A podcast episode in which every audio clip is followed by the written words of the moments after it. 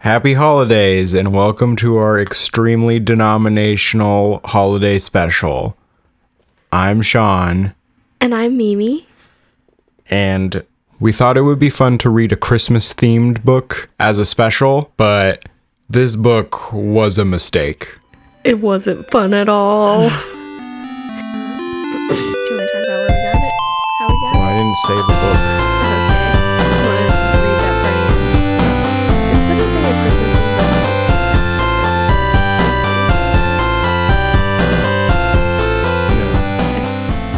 We read A Texas Christmas Wish by Jolene Navarro.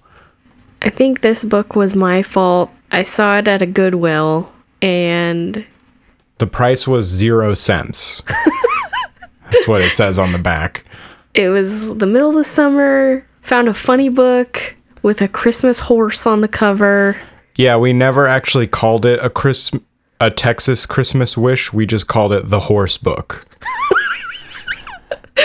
And I thought, wouldn't this be fun? It'd be so funny. What a silly Christmas book. But I'm just full of regrets. Well, I was hoping for a steamy romance, but well, it was a romance, but it was never steamy. This is inspirational romance. I don't know if it's actually terrible. I certainly didn't like it, but I think a lot of that is because I was hoping for a really steamy Christmas book. and it wasn't that at all. I'm not too familiar with romance novels. It was kind of stepping into uncharted territory.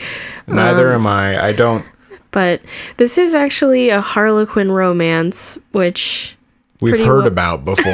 yeah, pretty well known brand, but it's from the Love Inspired series of Harlequin books. with larger print. Oh yeah. That's advertised prominently on the cover. It's very large. Um, but um the love inspired books are romances that are strongly rooted in traditional Christian and moral values.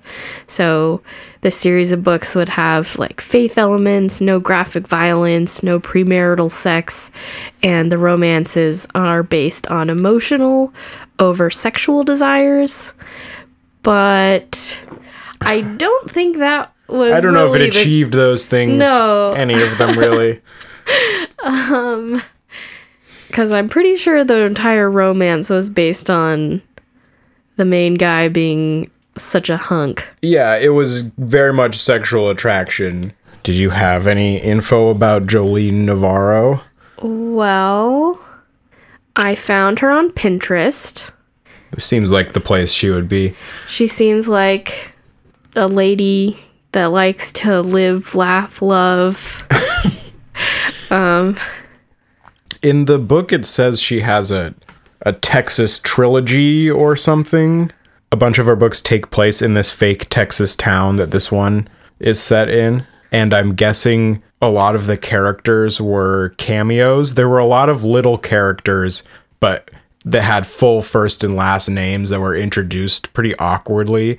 So I'm assuming those were those were cameos from her other books that take place in this town. Yeah, she's written other love inspired books like The Texas Daddy. That's that's not a sexual one. No. it's Is Daddy God? Um this one actually shows the hunk on the cover, so Not just a horse, a stern horse. It's about a single father, takes life very seriously. He's got a horse. There's a horse on the cover. So it's like just a gender swapped version of this one. Does he meet a wealthy heiress and they get married and solve all his problems? I don't know, but I don't want to find out. Yeah, um, this we made a mistake. We learned a valuable lesson. But on her Pinterest, she has a board for every book that she wrote.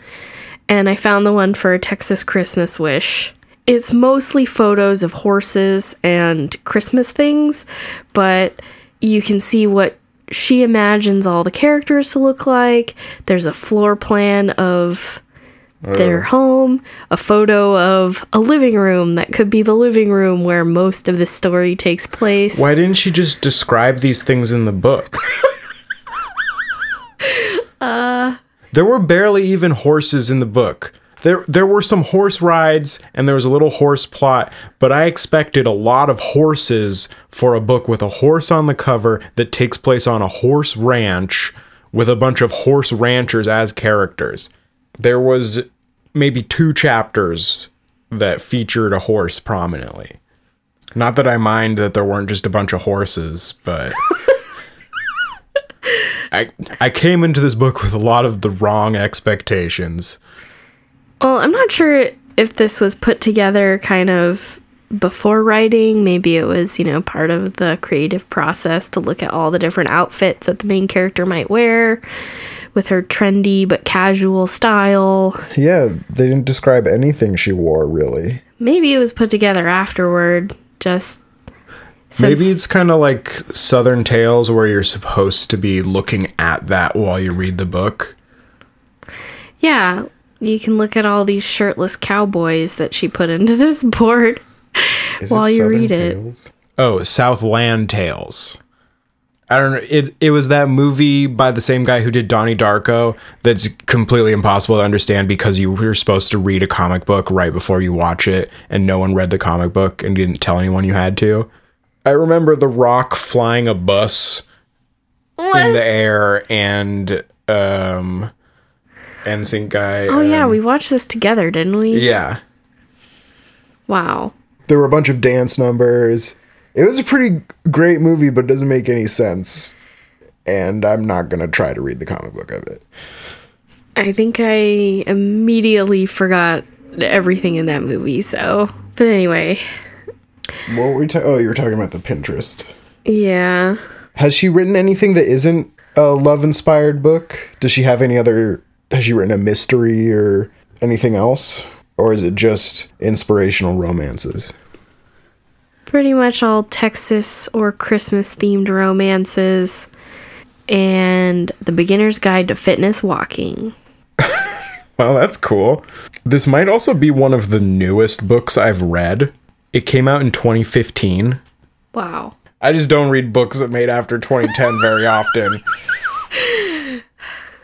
They're probably all just like this. That's how books are now. After we read this, I saw some love inspired books in a Target. I'd never heard of this or even seen one of these books before. I think it's just so completely off my radar. Yeah. I think these books are everywhere. We're definitely not the target audience for these. Okay. Well, there's not much plot, so maybe we can start by going over the characters. No, there's only pretense of plots. Really, it's just character descriptions spread over 300 pages. We start with our our hero, our protagonist, Carly, Kalakona. she's half Hawaiian, and that almost matters in the book when they rediscover her old family that she's lost contact with since she was a baby. But then that's not actually a thing that, like, it happens completely off screen and it never makes a difference for anything. Did feel like there was a bunch of weird racial stuff that I don't know if I want to talk about, but and I, was- I don't there? know if I, I want to start off with it. If it was, I I missed it. I think they mentioned that she had darker skin one time. I remember, or at least I imagined her having slightly darker yeah, skin they they describe her um as looking like like she's Hispanic, darker skin and dark hair. Um also she's described as exotic. and but it's like. That's weird. I feel like they described her as being being super plain or like beautiful in her normalcy or it's cuz she looks poor. yeah, it just seemed a little weird where it's like she looks Hispanic but she's actually Hawaiian, so it's okay for this guy to like her and like I think I don't know. I, I guess I don't really I don't know. I've had friends have to lie to their racist grandmas and tell them I was Italian instead of Mexican because that's a much better minority group. So maybe it was just a feeling that I got. And then there's the other love interest, Adrian, who's like, they have a lot in common. He's like a good dad. Man, is Adrian in our character list? Uh, no, but he He's probably pretty should minor. He, he wasn't. It was just there's clearly a best person for Carly to get shacked up with, and it's not. It's definitely Adrian. Yeah, because he's not like, the, the person she does. Adrian's like looking out for her from the beginning. He's also a single parent and he's like given up his career to like focus on parenting because he's such a good dad. And then I think he, before the story starts, had tried to ask her out and got turned down. Yeah, but he's not a hot biker dude. Yeah, and he's So- also a minority. So, Is he? I didn't catch that at all. So he's Hispanic. And so it's like, what's the difference between Adrian and Tyler? Oh, Tyler has such beautiful blue eyes, which are beautiful because they're blue. And he has perfect wrist bones.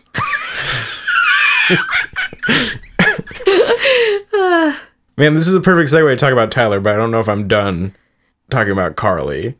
Um, we didn't really explain her at all.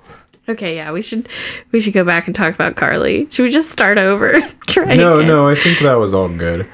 Um, so what? Carly, Carly's a single mother Yeah. who had a a tough life beforehand. She got mixed up in a lot of stuff, and she's turning over a new leaf for her and her son in this small Texas town. Yes. She's been living out of her car. She doesn't know her who her real dad is. Her mom died when she was young. Which we find out she didn't. Or no, she did. But the rest of her family still exists, and she thought they Yeah. didn't care about her. Yeah, her her evil stepdad who raised her was a shady evil guy. He was a con man, a confidence man. Yeah. Um and the father of her son took one look at their baby with his little flipper arm and ran away. So now she's turning her life around and she has a lot of goals and hopes. She wants to get her GED and get a job as a physical therapist. Her main goal is just to create a stable life for her and her son. And a big part of that is she got this live in nurse job with her pastor, with her pastor. Yeah. Um Pastor And- John. And that's where the book takes place at this. What are their last name? Childress, I think. at yeah the childress horse ranch where mr childress just had a stroke and she's going to take care of him.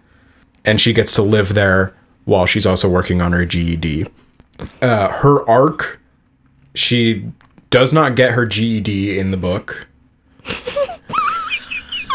I think you're supposed to assume it happens later, but she has all these goals, and she doesn't achieve any of them as the arc of the story. She does like she does meet her family, but it happens off camera and it doesn't change anything. She doesn't get her GED. She she creates a stable life for her son, but not by any of her doing. oh, well, She's unchanged from the beginning to the end of the book. well, she confronts her stepfather. She does confront her stepfather. She stands up to him. But even then, it's supposed to be that she gained some confidence and was able to do things herself. But right after that, she's completely dependent on everyone again. Um she does learn how to bake cookies. Her main arc is the struggle of baking cookies. Um that takes up a lot of this book. That takes up more of the book than any of the things that would actually make a book. She can basically only cook ramen, and now she's trying to follow a cookie recipe. She falls into the beginner's trap of mixing up baking soda and baking powder. Classic. But after that, I don't know how many times you can mess up cookies when you're just following an existing recipe. Yeah, and also, who cares? It doesn't symbolize any growth to the character or have any metaphorical. There's no metaphor to God or the devil or anything in it. She doesn't do anything. The book just happens to her. Um well, do you want to talk about Bryce? Yeah, we had a nice segue, but then we keep we kept talking again. Mm-hmm. Bryce is her son, who has a deformed arm. I think it's only to the elbow, and then it has kind of like a lobster claw. Flipper, a little flipper. He has his little hand. Yeah. They grab stuff with, Oh yeah, I forgot. and he's just an annoying little kid. yep. maybe the the Bryce parts are a little bit embarrassing, but I've I've read way worse written children than Bryce. He's he's fine. Just a little stereotypical maybe. Yeah. Um, he likes Tyler. He likes the horses. You would think that he would have some sort of arc also. Because there's the whole thing with he gets made fun of at the new school for having a weird arm. Yeah. And then- wait.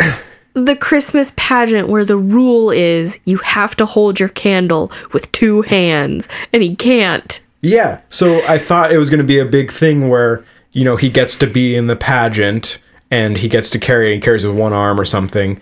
They tell him he can be the leader. And so it's like, oh, Bryce is going to learn some stuff. But then that also happens off camera. Bryce's big moment happens somewhere else. And then We they hear come about it later, And they don't even tell you that much about it later. It's like, oh, uh, yeah, Bryce was in the front. but yeah. Well, He doesn't gain any confidence. Yeah. it's just frustrating to me when you tell a story you set up all these big moments. You have to actually describe those big moments. We have to we can't get the payoff in just by mentioning them.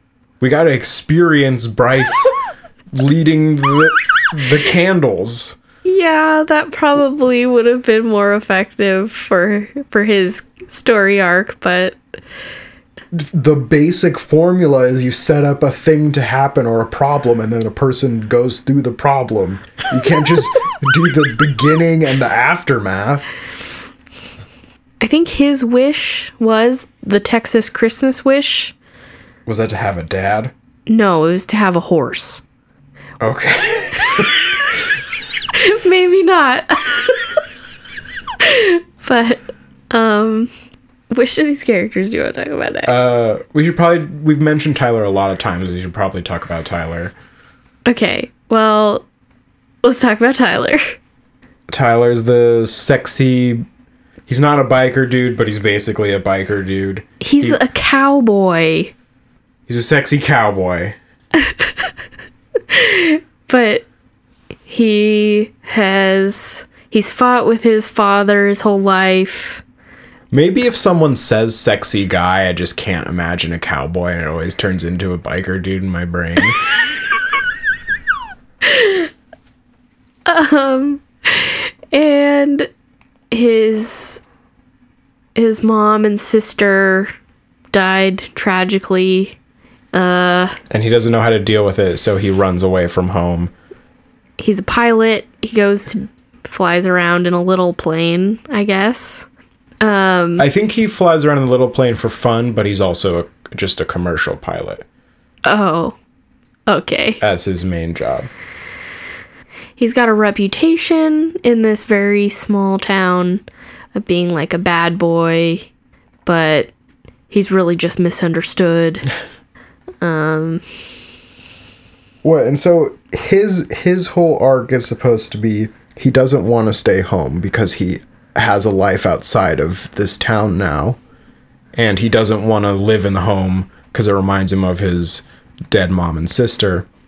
And then also, he doesn't want to settle down with a woman because he's had bad experiences dating before. Was the bad experience with dating just that one girlfriend that's mentioned? I think he had other girlfriends that were just in in it for the money Oh. because his family's rich. Um, which the book says Carly's not, but she gets with Tyler, and now her problems are solved because she's rich. she's not in it for the money, but it also solved all her problems as a very poor person struggling to raise a child. so it seems like maybe she was in it for the money. Uh, his is the saddest too because I don't really want to talk about the whole God part of the book very much because it'd just be me talking about how much I hate God the whole time.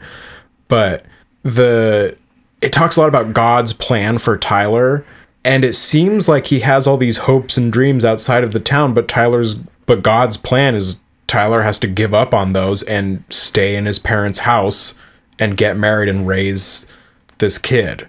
The way God intended. Yeah.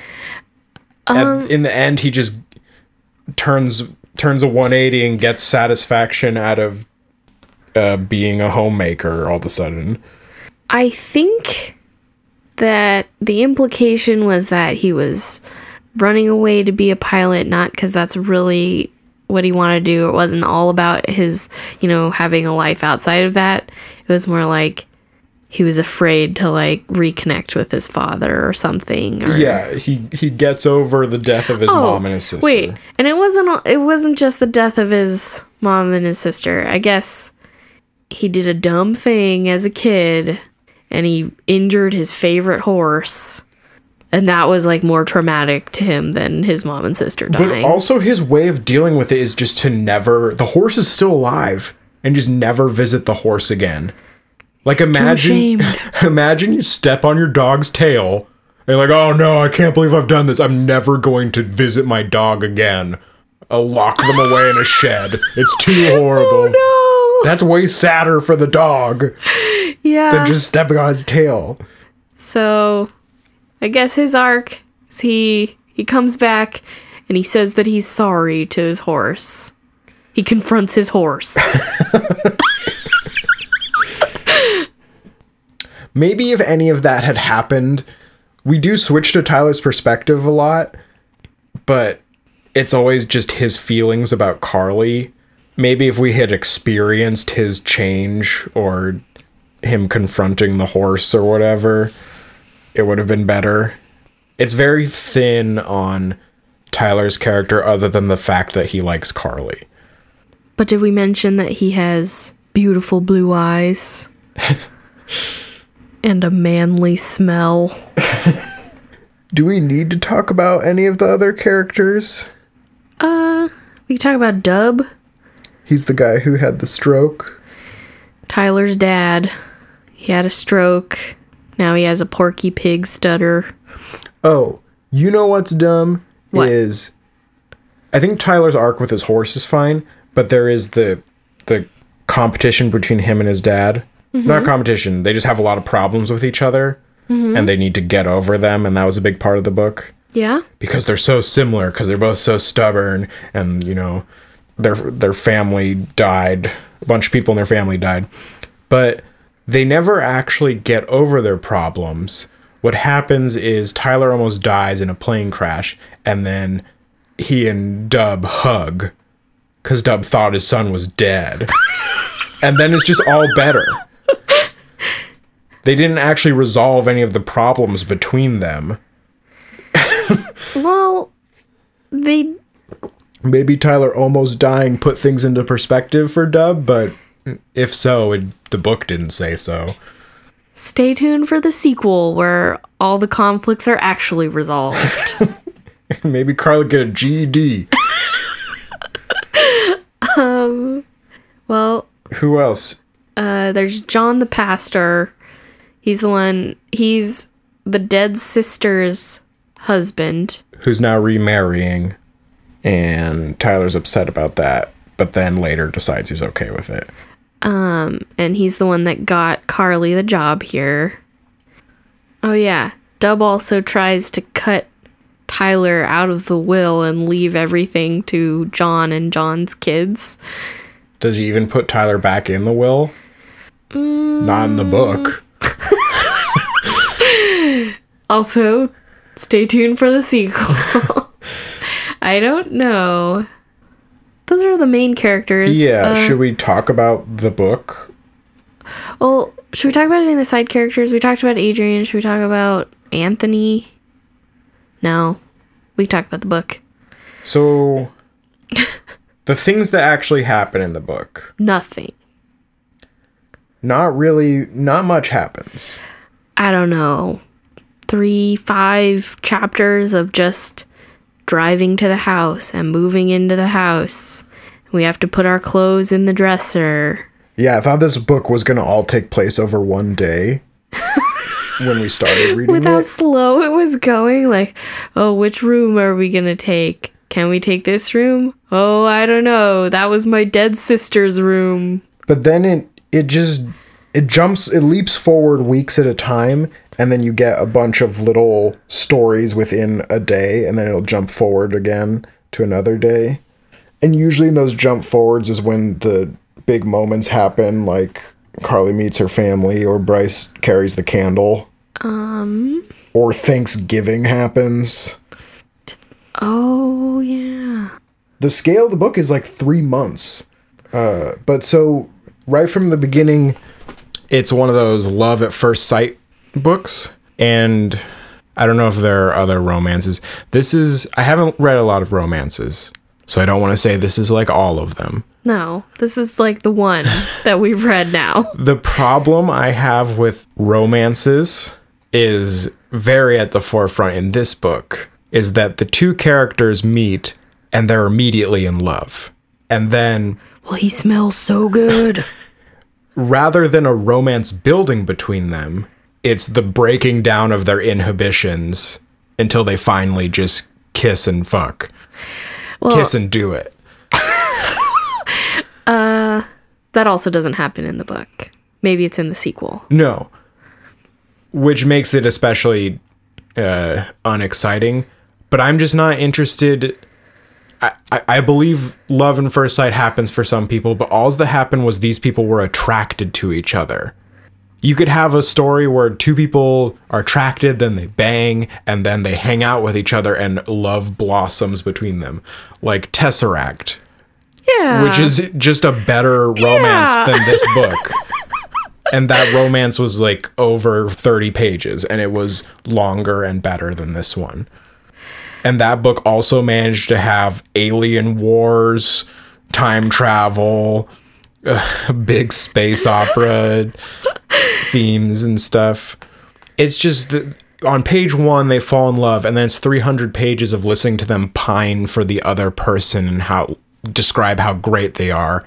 And then on page 325, when the book ends, they get married. Well, it also has the misunderstanding scene where Tyler tells his dad he doesn't want to marry Carly because he doesn't even find her attractive. she's ugly and he doesn't trust her because she's poor. And what if she steals things from the house? And and she's standing right behind him and hears all of that.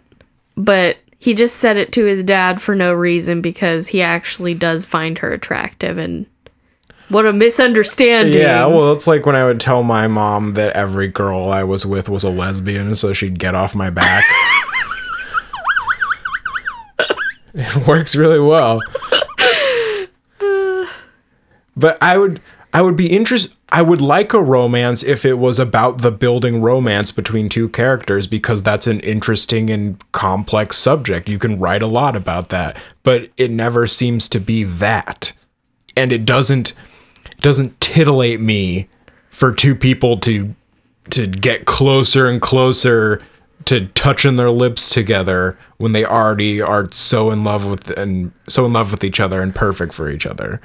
the final like climax of this like because they don't ever bang in this book Which is also silly. I mean, I know it's a god book and stuff, but Carly lived a full life before this as like one of the dregs of society. I don't think she's a stranger to one night stands. she's not gonna do that anymore she's decided It really would have would have been a lot better. but they're the final kiss that they do Tyler's mouth is full of sugar cookies that Oh, she baked. Yeah, that was so gross. oh my god. She finally makes the cookies. They're perfect. They and taste just Tyler like. eats it, and then they immediately kiss with his mouth full of like half chewed cookie. And she like tastes the cookies Oh from his mouth. oh, that was really gross. That's the worst thing. So the only thing other than that that happens other than the romance Well, there was like a horse ride, which was like 10 chapters long, but I can barely remember. I think that's where, uh, oh, because Bryce wants to go on a horse ride, but it's a big deal because he's got a flipper for an arm. That seemed ridiculous. Riding a horse is kind of like riding a car. I mean, you can do a bunch of other stuff, but if you're just a kid on a trail with some other instructors and stuff, you just sit on the horse and the horse does it for you. Yeah, they give him a real easy horse. And, uh, this horse ride took so long. What even happened? Nothing. They found the Christmas trees Oh, that he used to cut with his sister, and then he decides to take his Right, right, right. nieces, They're gonna do Christmas together. which happens off camera. That's right. It's a big thing where he needs to reconnect with his dead sister's children because he can't deal with it.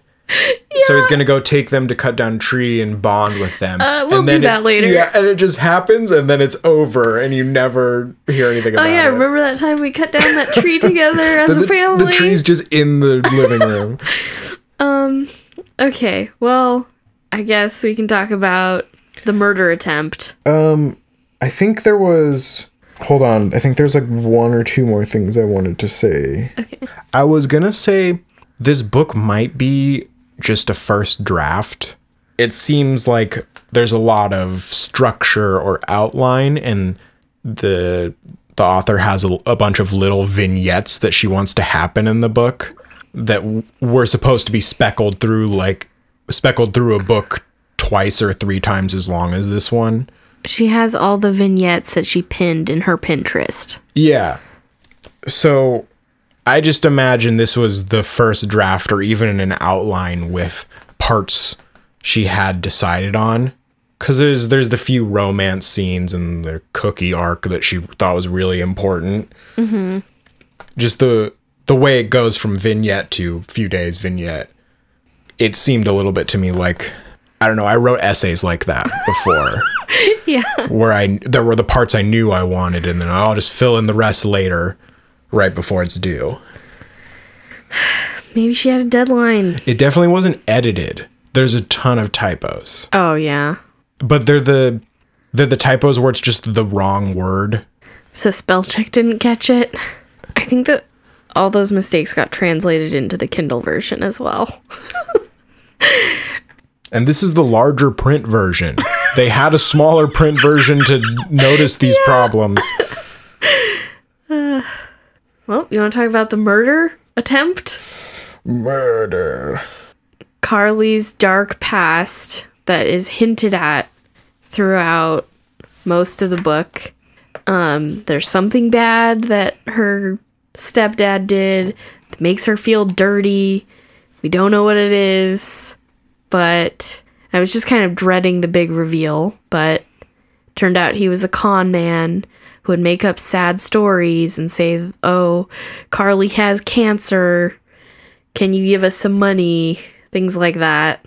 Yeah, he's just the Nicolas Cage character in Matchstick Men.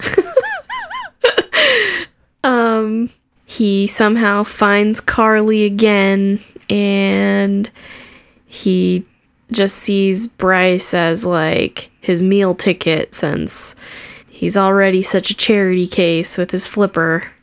And uh when Anthony came in the book, I got really excited because I thought there would actually be a plot. I thought, oh, oh, it's happening. This this whole first 150 pages all set up for this, you know, this plot.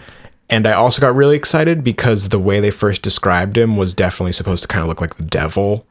Where he's like in a nice black oh, suit and he had a mustache and he was they, I think they even said devilishly handsome.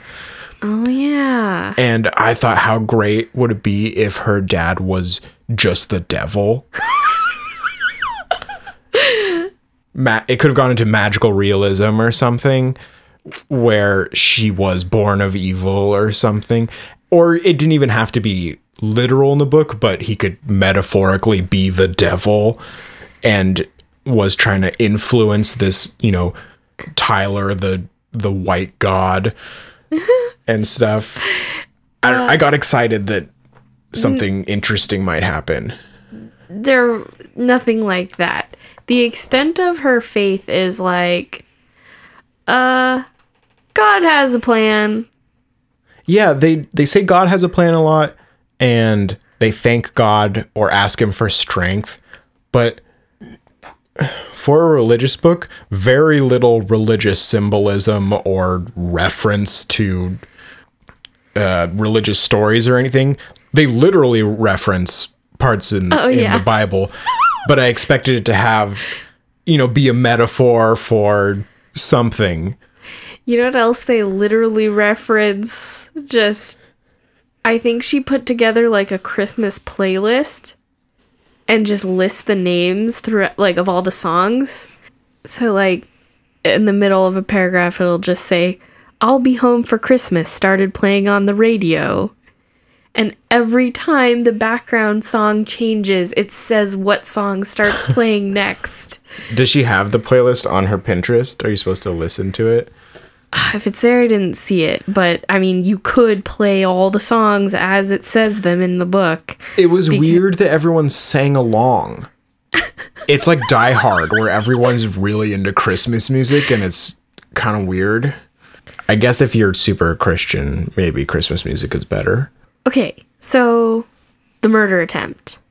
Most of it we don't even really get to see either, but Tyler takes Carly for a little a little plane ride, but it turns out Anthony cut their fuel line. Uh then Tyler does an emergency landing and Carly manages to remain calm and they survive. And that's when Deb and Tyler hug.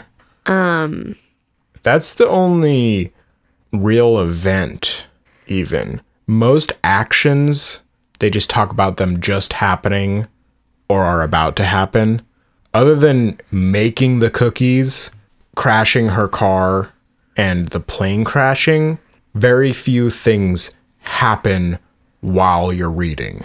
Well, even after this whole thing, Anthony feels bad about cutting the fuel line and turns himself into the police and confesses his whole plan to trying to kill Carly so he could steal Bryce.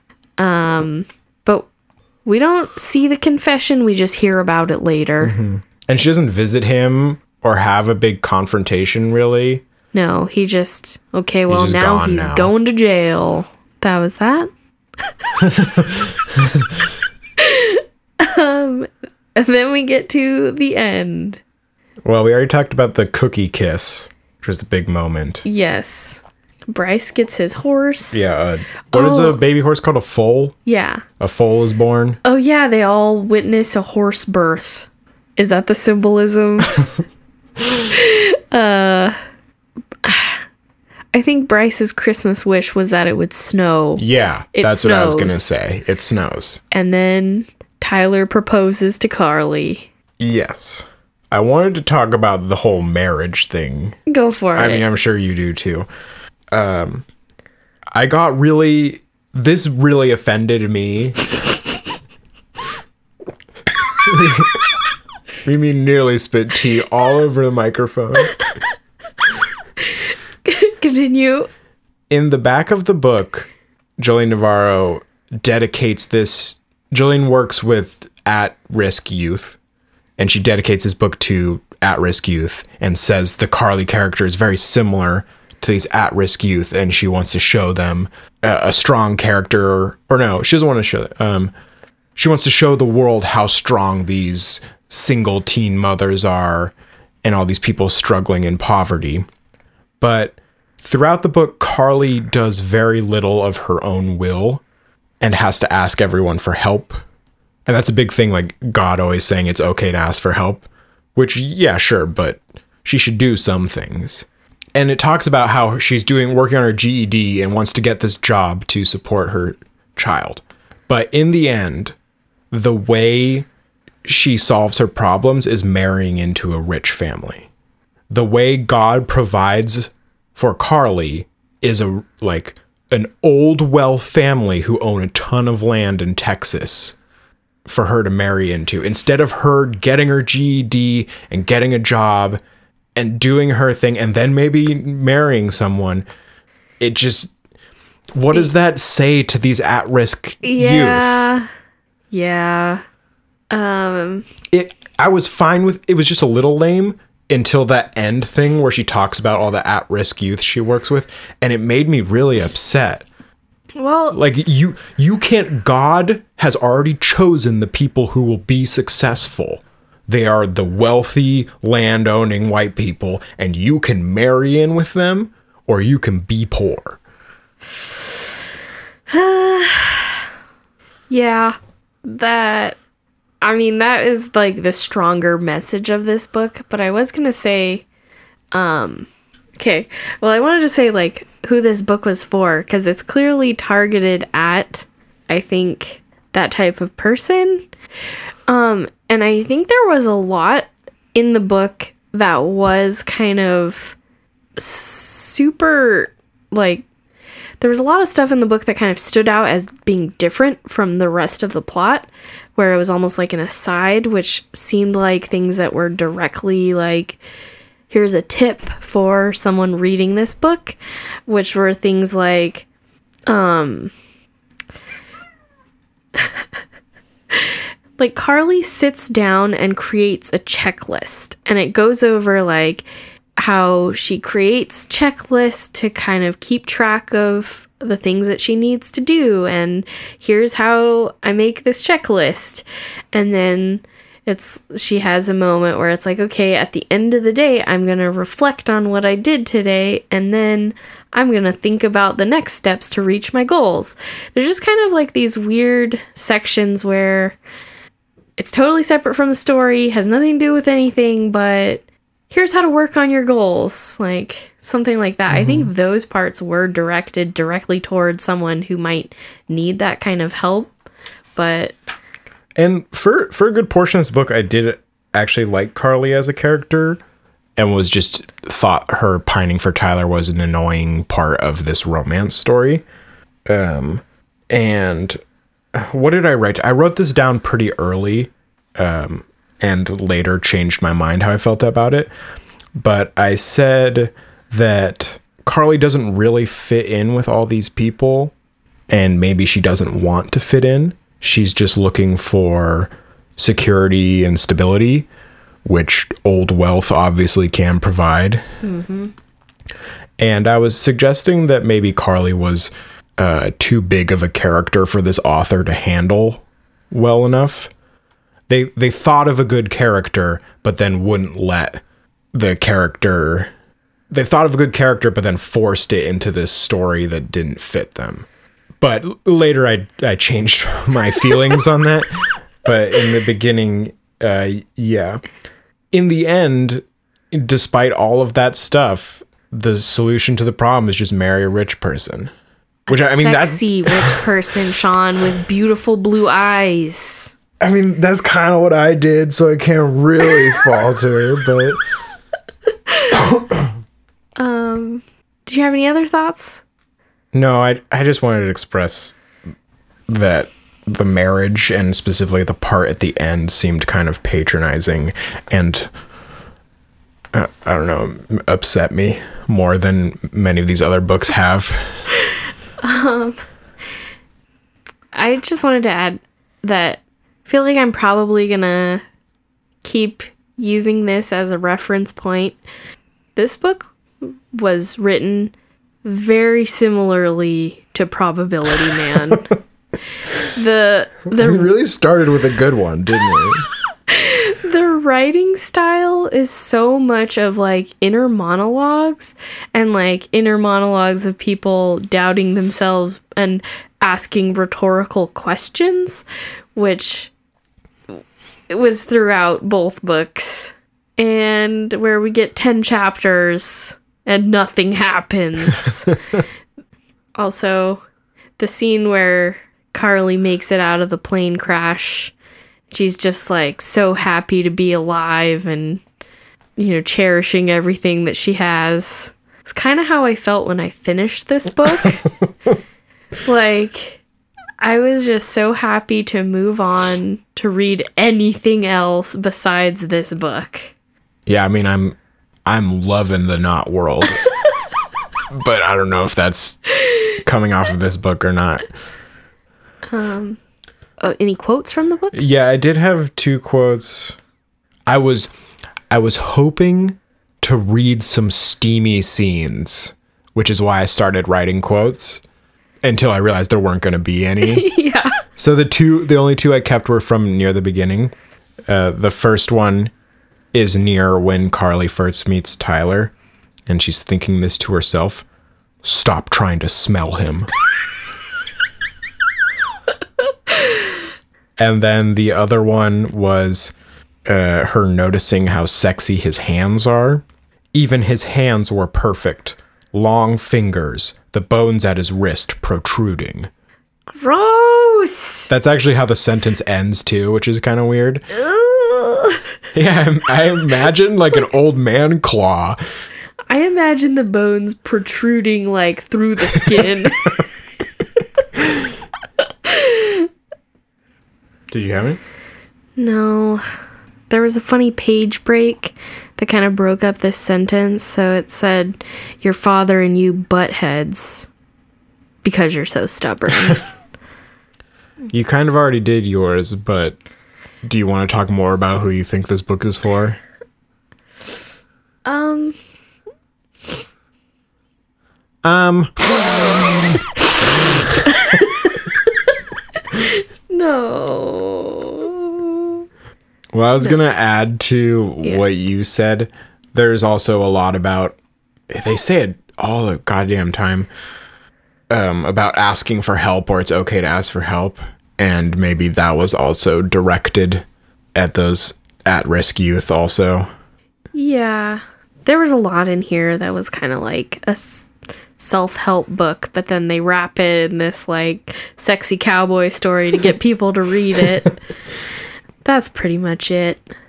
Well, I was going to say I thought this book was for kind of the opposite of that would be the the sort of lonely housewife.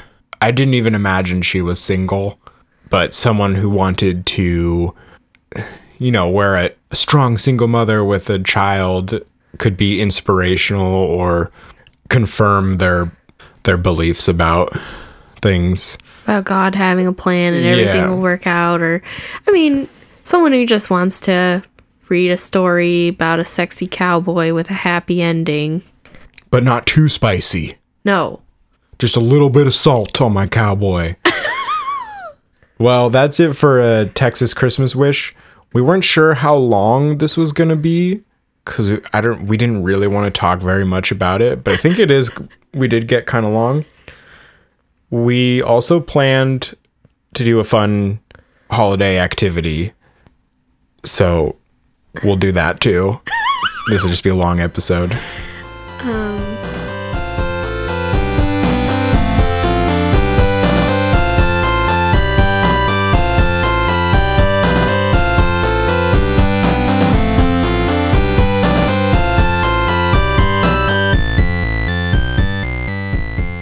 So, we got some Christmas gifts for the characters of these horrible books we've read. Not all of them were horrible. Okay. Should I say that again? No. Did I stutter? Okay, well, All right. Well, should we do each book? Go back and forth for each book. sure. Um, okay, so I got a couple things for Spingarn uh, from Probability Man. So Sorry. Uh, I got him some hoof and horn hand cream, Yeah. which I thought he might need for his horns and hooves, and a cassette tape to auxiliary adapter for his memory cassette hole. Um, play some tunes. Mm-hmm. Okay. what What about you? Uh, I got Spingarn coal. Because he's bad. Yeah. Uh, I also got Ethel a book. I got her um, chicken soup for the teenage soul. Figured it would help her with a lot of her, Her emotional problems. Yeah, her lack of self esteem. You can start for pro or for Hobgoblin. No, I think you should. You should be first. You're the first gift giver. I think you put way more thought into your gifts. Oh, well, not for these. Okay. um, for Scott and Valerie from Hobgoblin, I figured they could probably use some better board games, especially now that they've really outgrown Hobgoblin. Um, but I thought Valerie might like Dream Phone. Yeah. You know, just call some sexy boys. And they don't try to kill you with a sword. Because it's through the phone. uh, I don't actually have one for Scott though. Oh, okay. I got Scott something. Oh, good. I got him a book. Yeah. It's uh, Chicken Soup for the Teenage Soul. I think it could really help him out, you know, fitting in in high school. Yeah. I didn't get anything for Valerie, but I did get Barbara something. Oh, what'd you get for Barbara? I got Barbara a gun. That would have helped a lot. Figured a single mom living in rural Texas or wherever the fuck they were. like Michigan or something. Close. Um, Maybe she would feel safer. I had a hard time with Mark and Allison from Tesseract because what do you get? The couple that has everything, Everything. from every possible timeline and dimension. So I just got them a coupon for a class on valuing your estate and writing a will when you know the exact time and date of your own death, and some monkey toys for Elmo. Did you say what kinds of toys or just monkey toys? Monkey toys. Okay. What do monkeys even play with? Poop. no. Um, okay. Well, I got Mark a book. It's Chicken Soup for the Teenage Soul. I also got Allison a book. Oh, what'd you get for This one's not Chicken Soup for the Teenage Soul. It is Jane Brody's Guide to the Great Beyond, a practical primer to help you and your loved ones prepare medically, legally, and emotionally for the end of life.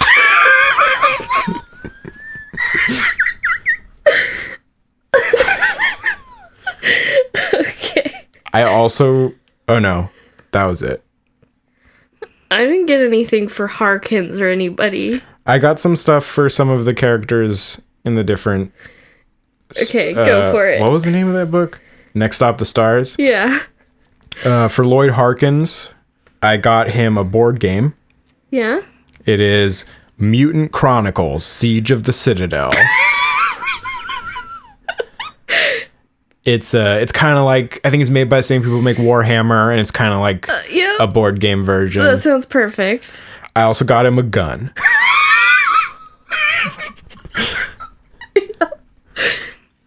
um, I got something for Kenan from the Songs of the Summer book. Uh huh. He was the sort of the main. Yeah, yeah. Uh, I got him a book called Chicken Soup for the Teenage Soul to help him fit in with people Oh in his group god. and I got something for Quellen. The crime set guy. Yeah, I got him a gun. Yep. Uh, Gift for every occasion. yeah, and I got for John Murchison, Murchison, the guy with a lot of anger Yeah. issues. I got him chicken soup for the man's soul.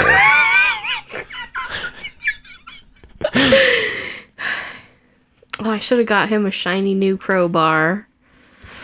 uh, and for Mr. Hallinan, the warm man.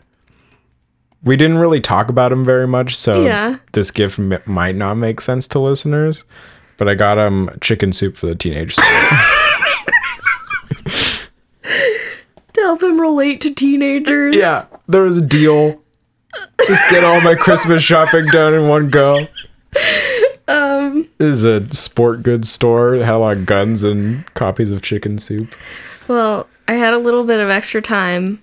So for Carly from this book, I gosh, should have done that too.